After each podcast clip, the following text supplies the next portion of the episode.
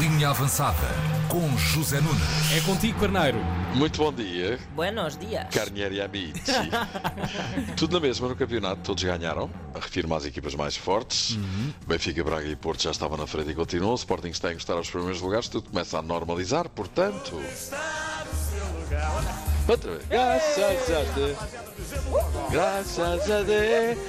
O Braga, última equipa a entrar em ação, jogou ontem, Vila do Conde, resultado 3-2, continua a ganhar o Braga, não para, mas a coisa ameaçou descambar, porque o Braga chegou a 3-0 e Rio Ave, eh, que já tinha feito a folha ao Porto, reduziu para 3-2 na parte final do jogo. Seja como for, o Braga volta a ganhar e continua a ser o segundo classificado ainda não perdeu. Quanto aos três grandes, Famalicão 0, Benfica 1, uma batatinha de Rafa e foi o que chegou. pouco, é pouco. E é para quem quer. Ah, pois é.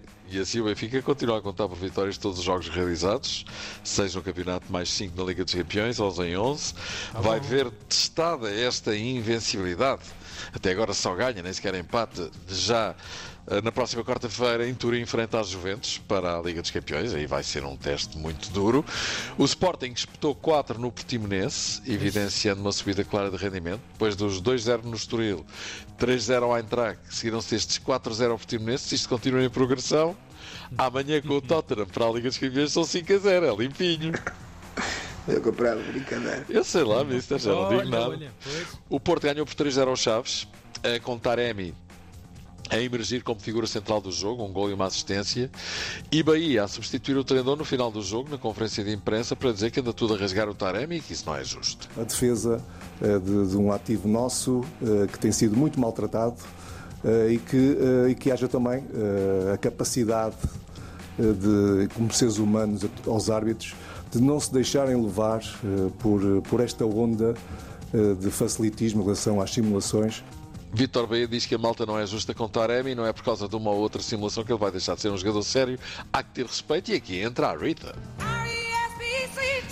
Coitada, já está feita em cinza de charuto. E não deve ter sido pouca, porque ela era bastante corpulenta, coitada, não é? Era grande em todos os sentidos e no tamanho também. Uma palavra para o Casa Pia, regressa à Primeira Liga 83 anos depois e está a fazer eh, muito bem, mais uma vitória. Sensacional, sexto lugar. O Casa Pia é sensação, mais de 80 anos de ausência da Primeira Liga. Em seis jogos só perdeu uma vez, 1-0 com o Benfica, tem a melhor defesa do campeonato. A parte do Benfica, três golos consentidos. Quem diria que os gansos, assim eles são conhecidos, iriam dar show? Mais o quê? O Ganso é que está a enterrar a todos e calha bem. Olha, parabéns ao Casa Pia, realmente é um excelente início de campeonato. No fim de semana vem essa situação a todos os títulos, lamentável, muito triste, que aconteceu Ah, em. Famalicão. Onde uma criança foi obrigada a despir a camisola do Benfica por estar na bancada dos adeptos da equipa da casa, ficando a seguir ao Oh, jogo em tronco nu, uma indignidade sem nome que já está a meter o governo ao barulho perante a gravidade e o simbolismo, não é? Claro. Da situação que resume tudo o que de mal existe no futebol português. A intolerância que ultrapassa todos os limites neste episódio que está a chocar o país Uma com uma criança. criança, não é? Fim de semana em grande para o Benfica nas modalidades, ganhou a Supertaça de Hockey ao Porto e a Supertaça de Handball ao Sporting, eliminando o Porto na meia-final. A final foi incrível. O Benfica ganhou por 45-43. O Benfica esteve a ganhar eh, por 9 ou 10 golos de diferença na segunda parte e o Sporting, com uma reação extraordinária, recuperou e obrigou a prolongamento. E esteve quase a ganhá-lo. O Benfica empatou no último segundo, novo prolongamento e finalmente o Benfica conseguiu a vitória. Jogo extraordinário. Nenhuma equipa merecia perder. Quem viu e eu vi ficou agarrado ao ecrã. Cuidado com o handball português que está a crescer de forma impressionante. Este ano há três super equipas a jogarem para o título: Porto, Sporting e Benfica. Vai ser um espetáculo o campeonato esta temporada, fim de semana, em grande, não há dúvida. Estás em grande. Lá está. Olha, e, e na Fórmula 1? Ei, que chato. É, Outra vez o é mesmo. verdade. Vitória de Max Verstappen, quinta consecutiva, grande abrute. nome é Bruto, o sobrenome é mesmo Bruto. O que é que é isto? É o bruto mesmo. Já toda a gente percebeu que Verstappen vai revalidar o título. E na volta à Espanha, estou a falar de ciclismo, claro, a pergunta tem de se colocar. E o nosso amigo Vasquinho dá uma ajuda. Isto é fundamental. É sim, senhor. É fundamental perguntar. Então e o João Almeida? Notas, João Mãe. Ora, o João Almeida foi quinto classificado em La Vuelta, muito boa performance, La mais Vuelta. uma. La Vuelta! mais uma excelente performance de João Almeida, o ciclista a quem nunca dói a articulação sacroilíaco. Vai, meu Deus, Almeida! Uou!